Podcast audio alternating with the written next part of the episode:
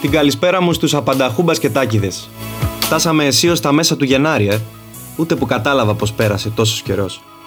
Ένας ολόκληρος γύρος ολοκληρώθηκε στο πρωτάθλημα της Μάστερ και μια σύντομη ματιά στους πίνακες της βαθμολογίας μας δείχνει τα εξής.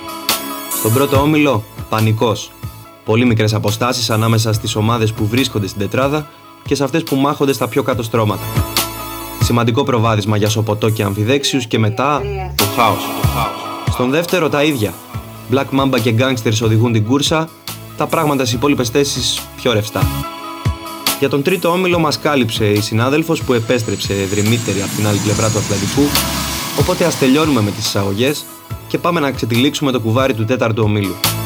Για να είμαι ειλικρινής, τα πράγματα μου φαίνονται αρκετά ξεκάθαρα στον εν λόγω όμιλο, μετά το πέρας του πρώτου γύρου, τουλάχιστον συγκριτικά με τους υπόλοιπους. Δικαιωματικά λοιπόν ξεκινάμε από την Space Ελλάς που δεν βρίσκεται απλά στην πρώτη θέση. Η ομάδα του Δημήτρη Ντουμάν είναι από τις πολύ λίγες ομάδες που διατηρούν ακόμη αίτητο σερί στο πρωτάθλημα. Και εξηγούμε. 204 ομάδες αγωνίζονται στο πρωτάθλημα της Αθήνας. Εντάξει, ας μην πιάσουμε τις υπόλοιπες πόλεις γιατί ξεφεύγει το πράγμα. Ε, λοιπόν, από αυτές τις 204, μόνο 6 παραμένουν αίτητες και η Space είναι μία από αυτές. Anonymous Gladiators, Golden Boys, Undrafted και Colombians, οι υπόλοιπες 5. Το επίτευγμα είναι σημαντικό, όπως και το πρωτάθλημα χειμώνα, όπως και η ασύλληπτη εμφάνιση στο μάτς με τους Κουρκούτες. Η Space μάλιστα ενισχύθηκε με τα γραφικά, αρπάζοντας τον Νίκο Μαμαλάκη από τα χέρια της Thunder Blaze και προσθέτοντας έναν ακόμη παίκτη άγνωστο για την ώρα στον κόσμο του μπασκετάκι. Πού θα σταματήσει αυτό το σερί, κανείς δεν ξέρει. Κανείς δεν ξέρει. Οι πρωτοπόροι πάντως έχουν κερδίσει δίκαια τον σεβασμό όλων. Πάμε παρακάτω. Σειρά έχουν φυσικά οι κουρκούτες. Οι Ερυθρόλευκοι βρίσκονται ξεκάθαρα στο επίκεντρο των συζητήσεων τον τελευταίο καιρό και πώς να μην βρίσκονται άλλωστε αφού ο πρόεδρος της ομάδας, Άρης Αρακινός, πυροδότησε μια βόμβα που ετοίμαζε καιρό. Πάμε να τον ακούσουμε.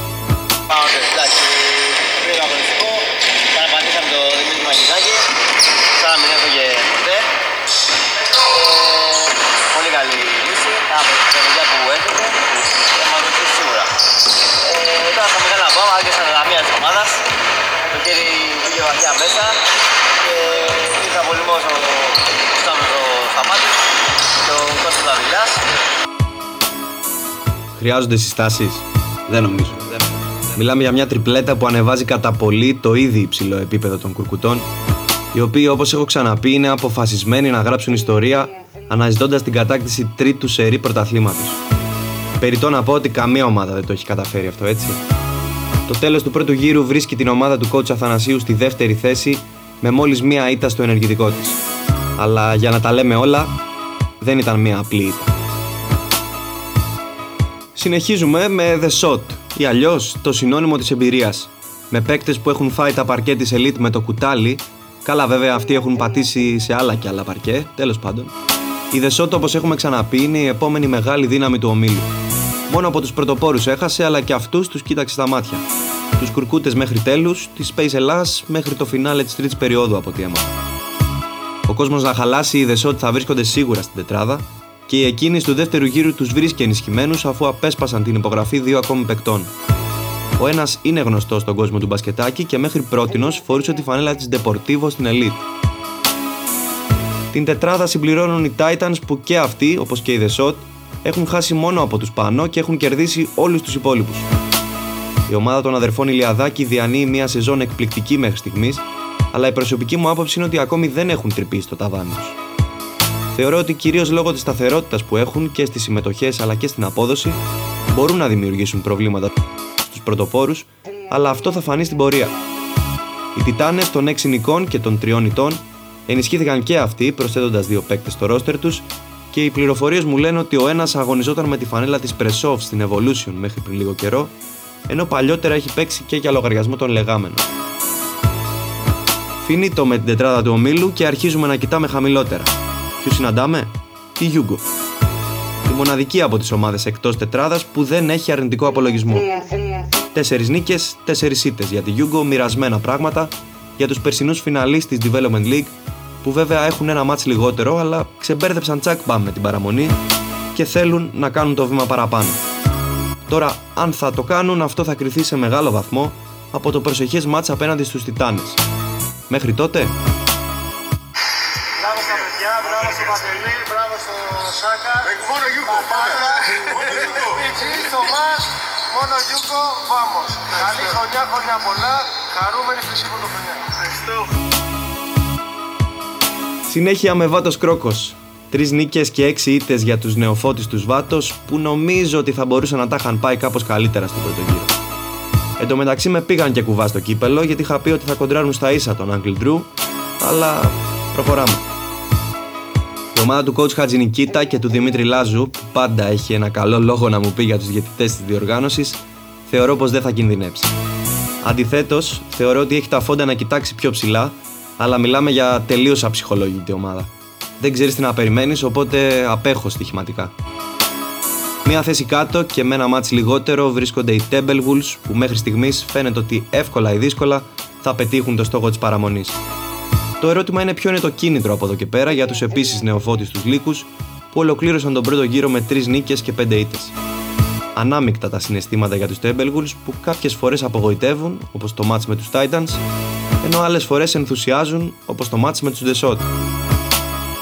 Thunderblaze, υπότε και αναλώσιμοι βρίσκονται στις τρεις τελευταίες θέσεις της βαθμολογίας και η κάθοδος στην Evolution μοιάζει από πιθανή μέχρι σχεδόν βέβαιη, εξαρτάται για ποια μιλάμε από τις τρεις.